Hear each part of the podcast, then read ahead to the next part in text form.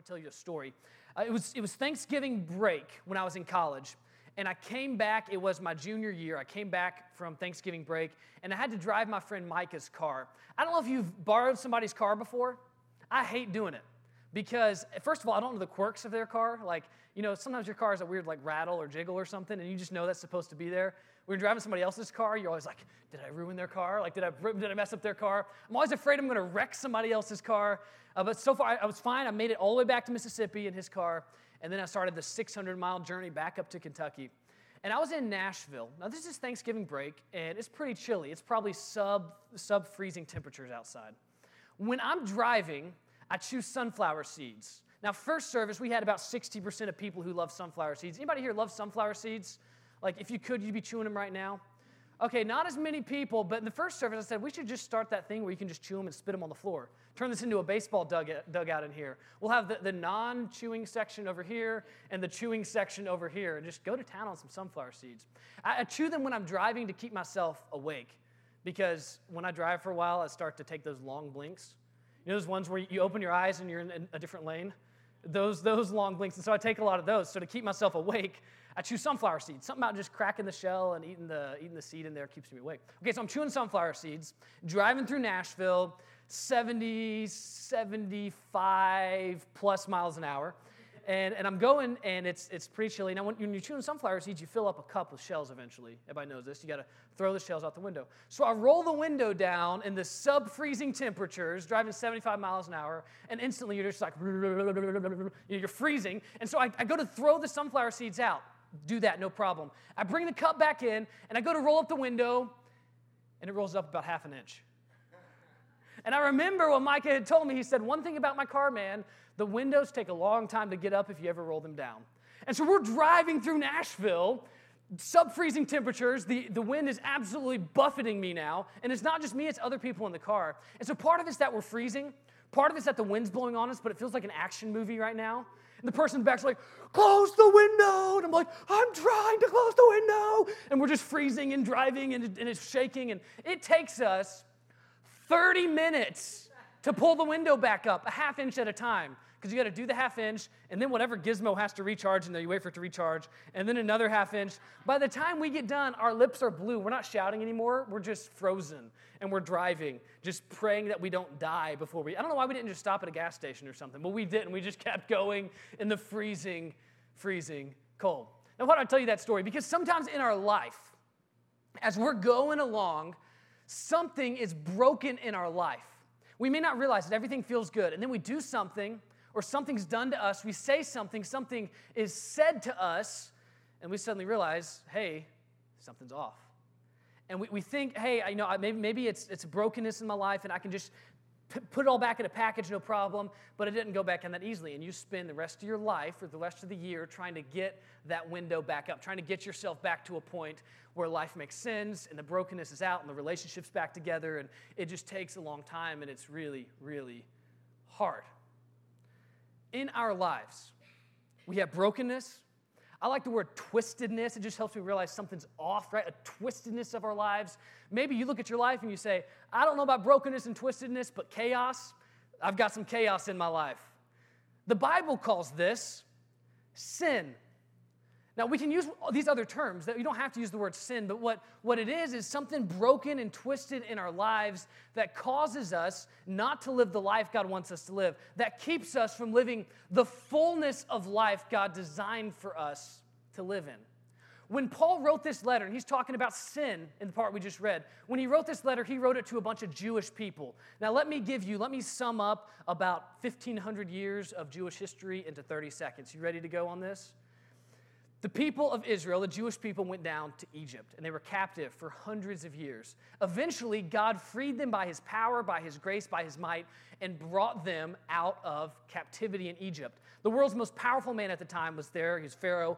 God, God defeated Pharaoh and brought them out. I want you to understand something God's grace in saving us and freeing us and setting us free always comes before his demands on our lives. God's grace always sets us free before He says, now you should live this way. You can't live your way the right way to come to God. You have to be set free by Him so then you can live for Him. The people of Israel get out and they come to this mountain called Mount Sinai. And God meets with Moses. Moses was the leader of the Jewish people. God meets with him there and gives him the Ten Commandments. You guys know what I'm talking about? Ten Commandments. He breaks them the first time. Now, if God gives me something, I'm taking care of that junk, that's all I'm saying. But he breaks the Ten Commandments, God makes him make another set to get the Ten Commandments. But there were actually hundreds of laws that the people of God had, hundreds of laws for them to obey. Did they obey them? Not very well. Over and over again, God would say, Don't worship idols, just don't worship idols. And what would they do? They'd go worship idols. God would say, Don't, don't live like all the people around you are living, live like I asked you to live. And they'd keep living the wrong way. And eventually, they got so, they, they, they wanted to focus so strongly on following God that they stopped following God and started following the law. And that's where we find ourselves at this point. Paul's writing to a bunch of Jews. And he says, You think you're so good because you got the law and you can walk around and you can recite what God has said and you can say the Ten Commandments. But the very thing you're saying that other people shouldn't do, you're doing it. You're messing up. What, what's, your, what's your standing up front and saying, man, I don't sin, I don't worship idols, I don't do this, I don't do that? You're doing it in different ways. You're doing it behind the scenes. For us, we, we could stand up front and say, I don't even let my kids watch R rated movies. I'm such a good parent. And then you're binging on porn behind the scenes. You, you'll, you'll sign something, you'll sign a petition saying politicians and corporations need to tell the truth. And then you'll go and you'll, you'll lie about something to help yourself. You'll say, we need to be tough on crime. We need to make sure we get criminals off the street. And then you'll hate your brother or your sister in your heart, which Jesus said is the same as murder. You'll say something, you'll stand up for something, you'll say, This is right, we have to do this, and then you won't do it. You'll, you'll tell a younger person, You just need to learn to forgive. And then you'll be carrying around unforgiveness for years in your heart. And the very thing that you say and that you know you should do or you know you shouldn't do, you do that very same thing. And, and the Bible is clear on this in this passage we read today. That's a dangerous thing. So I, I want you to know what we're talking about today. Unless you come to grips with the reality of sin in your life, you will never experience the life God has for you.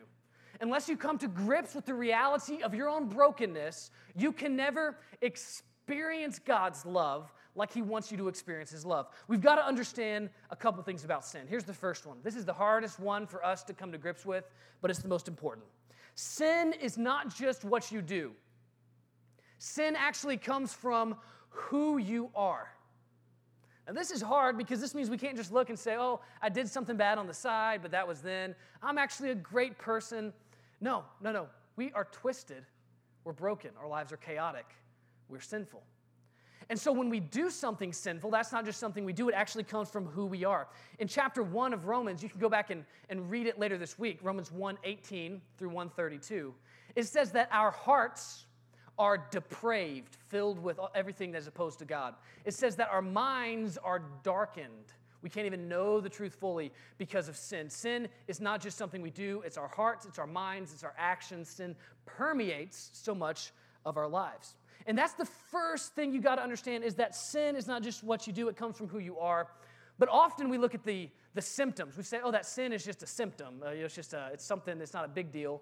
But with every symptom in your life, if you're sick, there's a deeper problem, right? There's something deeper going on. So I read a story not too long ago, mind blowing story to me. There was a guy, he was a construction worker, and he had a toothache. I don't know if you've ever had a toothache. When you've got a toothache, you think it's the worst thing in the world. Like, I cannot, when I had a toothache, I had to get a root canal on, on one of my molars way back when I was in high school. And I thought that just like that was my life for about a week. I couldn't think of anything else. Just a constant pain. I was chugging ibuprofen. I mean, I was like Advil. I was just like, come on, more Advil, bring it on, like extra strength every 30 minutes. Give me another one. Bad news, don't do that. But it just was so painful. And so this guy has a toothache and it just hurts so bad. He goes in and gets the x ray done. And they come back, and what they told his wife, I'm gonna give you the clickbait title, what they told his wife that was the problem, she wouldn't even believe them. The problem was a four inch nail stuck up in the roof of his mouth into his head. And they did the x ray, and they get the x ray back, and I've seen the x ray. It's a nail stuck up in his skull. And you're like, how does that even happen? And first of all, okay, I'm just gonna tell you this. If a nail, a four inch nail goes into my body, no matter where it goes, I'm gonna know something's gone into my body. Like, I'm going to be able to tell something happened. This dude had no idea. It was, a, it was a construction project he was working on, and I guess something misfired and happened, and suddenly it was over, and he didn't know what happened. But he had a four inch nail in his skull.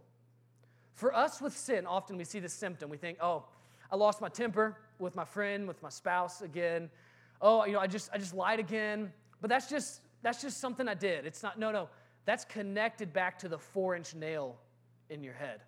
It's connected back to the part of you that is broken, deeper down inside. Not just what you do, the part of you that's deeper down inside and broken. That's the first thing we got to understand about sin. Here's the second thing sin is fundamentally breaking a relationship. Sin is not a thing. Sin is not like if you guys have seen Venom. Sin is not venom out there that comes and like grabs hold of your body and transforms you into something else. Sin is when we break our relationship with God. Whenever you, you have a significant relationship, what you do in that relationship matters a lot more than what you do in other relationships. So, anybody here have a dog? I know a bunch of people do. Dog lovers in the house today? Yes. Cat lovers in the house today, real fast? More cat lovers than dog lovers. This is a dangerous church to be in. If you are here today, just know you are surrounded by weird people. I, I, understand dog lovers don't understand cat lovers, but God bless you anyway. So, so dog lovers, sometimes your good boy will do bad boy things, right? He will, he will do something, she will do something, shouldn't have done, and, and you just want to yell at your dog a little bit. I don't know if that's sin or not, probably not. It's a dog, I don't care. But if you yell at your dog a little bit, but let's say you, you say something like, You filthy dog, I hate you to your dog. Not that big of a deal because it probably is filthy because you haven't bathed it for a while, and you might hate it. That's okay. Now imagine if you're driving down the interstate and you look over and see someone on their phone now, you were just on your phone five minutes ago driving, but, but you're not now, so you're going to get mad at them because they're kind of veering a little bit. And you say at them, they can't hear you, but you yell at them anyway, You filthy dog, I hate you. All right, and so that's, that's like you're a jerk for saying that. You probably shouldn't have said that about someone else. That's, that's really mean and wrong. But imagine you're hanging out with your friend, and your friend uh, takes the last pizza pizza or does something they shouldn't have done, and you say to your friend, You filthy dog, I hate you. Now, who talks like that, first of all? That's really weird if you say that. That's a really strange thing. But, but you probably, if you actually meant it, you probably caused some harm in that relationship. Why? Because your relationship there is closer. You're closer to them and they matter more. Imagine, I don't know how your relationship is with your mom, but imagine with your mom, especially if you have a good relationship with her. Your mom does something you don't like, yelling at her, You filthy dog, I hate you. Well, you better watch. It doesn't matter how old you are. She's still probably coming after you with a spoon, no matter how old you are at that point. But, but there's something at that level where it's like, I think we all recognize, like, dude, I get it. if you said that to me as your friend, but saying it to your mom, like, she's the one who carried you for nine months and gave birth to you. Like, without her, you would not exist. Like, and, and you're yelling. Like, there's a closeness in that relationship to where when you say something like that to her, it, it cuts really, really deep. Now imagine with God, think about this for a second. It says in the Bible that you are fearfully and wonderfully made, that God actually knit you together in your mother's womb. God did. And he made you, and he actually knows everything that'll happen in your life before anything came to be because it's written in his book. Psalm 139 tells us all of that. God has created you, he's breathed his life into you and given you existence. And when we sin, we are looking at God. We are staring Him in the face. We're flipping Him off and we're saying, God, forget about you. Forget about you. We're saying whatever the spiritual version is, you filthy dog, I hate you, to God. And there's such a depth, even if you don't feel the depth of your relationship with God, your existence is so closely tied to Him that when you reject Him like that, and you break that relationship, it doesn't just affect your relationship with God, it affects your relationship with everyone else and even with the whole world. Because that is so key. Sin is a breaking of your relationship with God, and it hurts us. When we break our relationship with our Creator, our whole lives become entangled in brokenness and pain. So, the first thing you got to understand about sin is sin isn't just something you do, it actually comes from who you are. The second thing about sin is sin is the breaking of your relationship with God. The final thing is this sin earns God's judgment. Now, this verse talked a lot about judgment. I, we don't talk a lot about God's judgment, do we? We talk a lot about God's love, His grace, His mercy, but God's judgment is a very real thing. I don't know if you've ever felt like God was punishing you in your life. Let me tell you, you have not experienced God's punishment. If you have experienced what you feel like is God doing something and it feels negative in your life, that is actually God's kindness. This passage says that leads us to repentance. God's trying to get you to change what you're doing and come back to Him. But when you experience God's punishment, and we, and we won't ex- fully experience this until the end of time when His judgment comes on all those who are separated from Him, it will be horrible. But it's not that God's being mean, it's that we have earned it. We've asked for it. We know exactly what God has told us to do, and we're going to do the opposite. We know that God has said, don't do this, and we're going to do it anyway. We have set ourselves up opposed to God. It's kind of like this. I used to, I listened to cassette tapes. Anybody with me on cassette tapes? The Lord blessed us with cassette tapes, and we've given them up. What have we done? Cassette tapes are beautiful. I used to listen to this show. I'm actually really curious to know how many of you know this show. It's a show, it'll definitely date you uh, as a person and definitely say what kind of family you grew up in. It was a show called Adventures in Odyssey. Come on, raise those hands, raise them high. Uh, I like it. Now, you, if you're surrounded, if someone raised their hand, you know you're by a good person. Adventures in Odyssey was this Christian radio show. It was just so great. I can't even describe it. I couldn't take the time to describe the beauty and the depth of this show. But a Christian kids radio show, a bunch of us weirdos grew up. It's like VeggieTales, but better and on the radio. My grandmother is better than VeggieTales, so much better. My grandmother used to record these on the radio on cassette tapes, and every three or four weeks, we'd get another cassette tape from my grandmother, and we'd listen to them. So one night, five year old Elijah is with my sister, who's two years younger, three year old Hannah, and we're listening to that as we're going to bed. Bedtime was at 8.30, so this is probably like 8.45 and we're listening to one episode of Adventures in Odyssey before we go to sleep.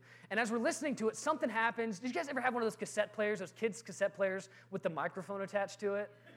As Fisher Price or something. That was the good days right there. And so there's like four buttons on there. You can't screw it up. Start, stop, uh, fast forward, rewind, record. And five year old Elijah knew that you're supposed to hit start and stop, and that was it. But something messed up, and I started punching buttons, and pretty soon it wasn't working, and I get really freaked out as a five year old. Did I, did I mess up? The, what happened? And so I'm there with my sister. What I had done is I had pushed record on it. So I was recording over everything else, which is not a big deal now. But as a kid, I didn't know what had happened. And so you hear my voice, though five year old Elijah's voice, because we, we listened to all this later. And I say to my sister, Hannah, I'm very serious because the, the tape player's not working. Hannah, don't make one peep. I'm going to get mom. and then you hear the little pitter patter of my feet, like, it's like 15 seconds of silence. And then you hear, peep. My sister had said, peep. She just wanted to see. I said, don't make one peep. And my sister thought, what happens if I make a peep? And she says, peep. and that's all, and nothing happens. And then I come back and hear my mom coming back. But Hannah just had to know, I can't make a single peep. It must be worth making a peep then. And she makes one peep. You know how often in our lives we are Hannah in that situation? God says, Come on, come on, don't lie. And we say, Okay, God. Beep. God says, Hey, don't, don't hate people. We're like, God, yeah, I get it, I get it, I get it. Beep. You know, we just, we do it. And pretty soon our lives are beep, beep, beep, beep, beep. And we think it's so funny and it's so cute. And we're rebelling against God. Every time we're earning his punishment. We're saying, God, forget about you. I'm going my own way. I don't care what you want. I'm going to do what I want to do because I want to do it and forget about you. When we do that, we earn his judgment. A theologian named A.W. Tozer said this. I think it's a brilliant thing he said. He said, We tend by a secret law of our soul to go towards our mental image of God. Think about that. What we think God is, who we think God is, ends up being what we become like. For a lot of us, we think God is love and kindness and gentleness, and He is. But we don't realize He's also a God who cannot stand people rebelling against what is right because He knows we're harming ourselves and other people. And when we separate ourselves from Him, we earn His judgment in our lives. And it says in this passage, God's kindness should lead us to repentance, not towards doing more of the same thing. So sin isn't just something you do, it comes from who you are. Sin is a break in your relationship with God. And sin earns God's judgment. And often, the very things we condemn in people around us are the things that have a hold in our lives. This is a pretty downer of a message, right? Like, you, you, didn't come to church to get beat up with a sin stick, did you? Well, I had my sin stick in my hand. I was beating you for a little while. Here's the reality, though sin is so serious, but God's grace is even greater than sin. The, the brokenness of your life is only matched by the power of God's love.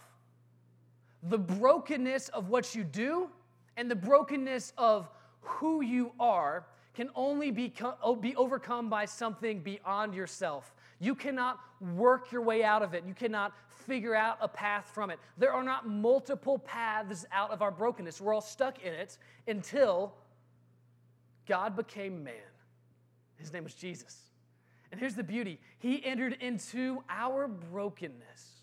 Now, Jesus, here's the difference between us and Jesus. He was perfect. He was without sin. So he didn't commit a sin, but he also didn't have a, a twisted nature, a broken nature like we do, where we sin out of it. He was perfect. And so he was actually the only person to ever exist who did not earn God's condemnation. But he willingly went and gave his life for all of us. It says in the Bible that he was a sacrifice for us on our behalf because he was the only perfect sacrifice. This is the reality. You and I are lost in our brokenness and our sin until we repent of it. That means turn away from it. All repent means is just to turn away from our way and turn back to God's way. We are stuck in our sin until we turn from our way and turn back to God's way and trust in Jesus. Rely on Him, put our faith in Him. And I don't know where you're at as far as your life right now. I don't know if there's a sin you're wrestling with, something that maybe no one else knows. It says in the passage we just read that God's judgment is based on truth. Now, get this there can be things you do that no one else knows, but God bases his judgment not on your Instagram persona, who you put out on Instagram or who you put out in Snapchat is who you are. God bases his judgment on who you really are, not even on the outside, but at the core in your heart. And so, if you're here today, I want you to hear this. If you are a Christian here today, and you are living with unrepented sin in your life, you will not escape God's judgment. God is speaking here through Paul to Jews who knew God. They knew the Bible. They followed the law. They followed some of the external things, but in their hearts, they were broken. They hadn't repented of the deeper sin. And so, if you are here today, look, Jesus has saved you from your sins, but you've got to repent every time you have sin in your life. Repentance is not a one time thing, and salvation is not a one time prayer. It's a daily, ongoing thing where you turn from your own way and turn to God's way every day. And so, if you are here today, even if you've prayed a prayer and you sought forgiveness from God for your sins and you've believed in Jesus, but you still have unrepented sin in your life, this is a very serious thing. And we've got to repent. There's a story I heard from a pastor named Steve Brown. Powerful story, so it's stuck in my mind. Steve said he was counseling a lady. She had been married for more than 20 years, but at the beginning of her marriage, she had had an affair. She had kept it secret for 20 years. Now, can you imagine the pain and the guilt of that? Her marriage was really solid now. She didn't want to mess it up, but she had this unconfessed sin from two decades ago in her life. And as, as Steve, this pastor's talking with her, he says, Look, you need to confess that. You need to talk with your husband about this. And she says, I'm going to do it, but I may not be married next time I see you. I mean, he may just reject me. And Steve said he, he really questioned did he give her the right advice? Did he tell her to do the right things? That's, that's a long way to go back, and that's a lot of 20 years back, and there's a lot that's happened since then. And so he was just on his knees all week praying about it. Next time he sees this lady, he said she looked 15 years younger. She just looked joyful for the first time in a long time. So he said, Tell me what happened. She said, I, I told him everything and cried a lot, explained 20 years ago how I had sinned against him and against God. And when I got done, I didn't know what his reaction was going to be. But instead of getting angry or getting mad, he looked at me and he said, I've known the whole time. He said, For 20 years, I've known. I've just been waiting for you to come to me so I could tell you, I love you. I love you. Now, I don't know what kind of man that was. That's, that's a pretty incredible person to be able to say that. But for us today, no matter what you've done, no matter what sin you've committed, no matter how deep you are or how hopeless your life seems, how broken it seems, God wants you to come to Him, ask for forgiveness, turn from your sin and back to His way. You know what He's just waiting for? He's just waiting for you to say, I'm sorry and I'm turning, so He can tell you, I love you. I love you. And today you have a real opportunity, no matter where you are, to let God speak to you through His Word. Let the Holy Spirit speak to you right now. If, if there's something particular, a particular area of your life, a particular sin that the Lord's brought to mind, it's because the Holy Spirit is pointing that out in your life. I've learned in my life when the Holy Spirit shows something to me, when He points something out, it's good to pay attention, to listen up. As hard as it is, it's good to pay attention because that's how God's going to bring His life into my life. Let's go ahead and go to prayer right now. If you are here today and you are a follower of Jesus, you really are, you've put your faith in Jesus, but there's still sin present, unrepented sin in your life. I'm not going to ask you to raise your hand like we do sometimes. I'm going to ask you to go to God right now.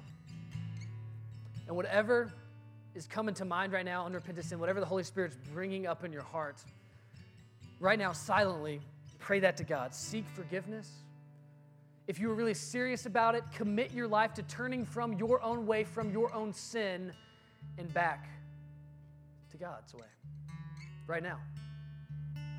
God's given you this chance, this opportunity. So I want to pray a blessing over you, even as you're praying in your own heart. I want to pray over you right now. Jesus, for each person who's here, who is your child or your, your son or your daughter, but who is living in unrepented sin, I pray that you would bring your conviction on them that they would know what area of their life is falling short of your perfect plan, how they are harming themselves and harming other people, how they need to be open to what you are doing, Lord, how they need to open their lives up and do something a different way. Father, let them be honest with themselves about their own brokenness and then honest with you about it as well. Father, as they do that, let them repent, put their faith in you, and follow you with all their heart, soul, mind, and strength.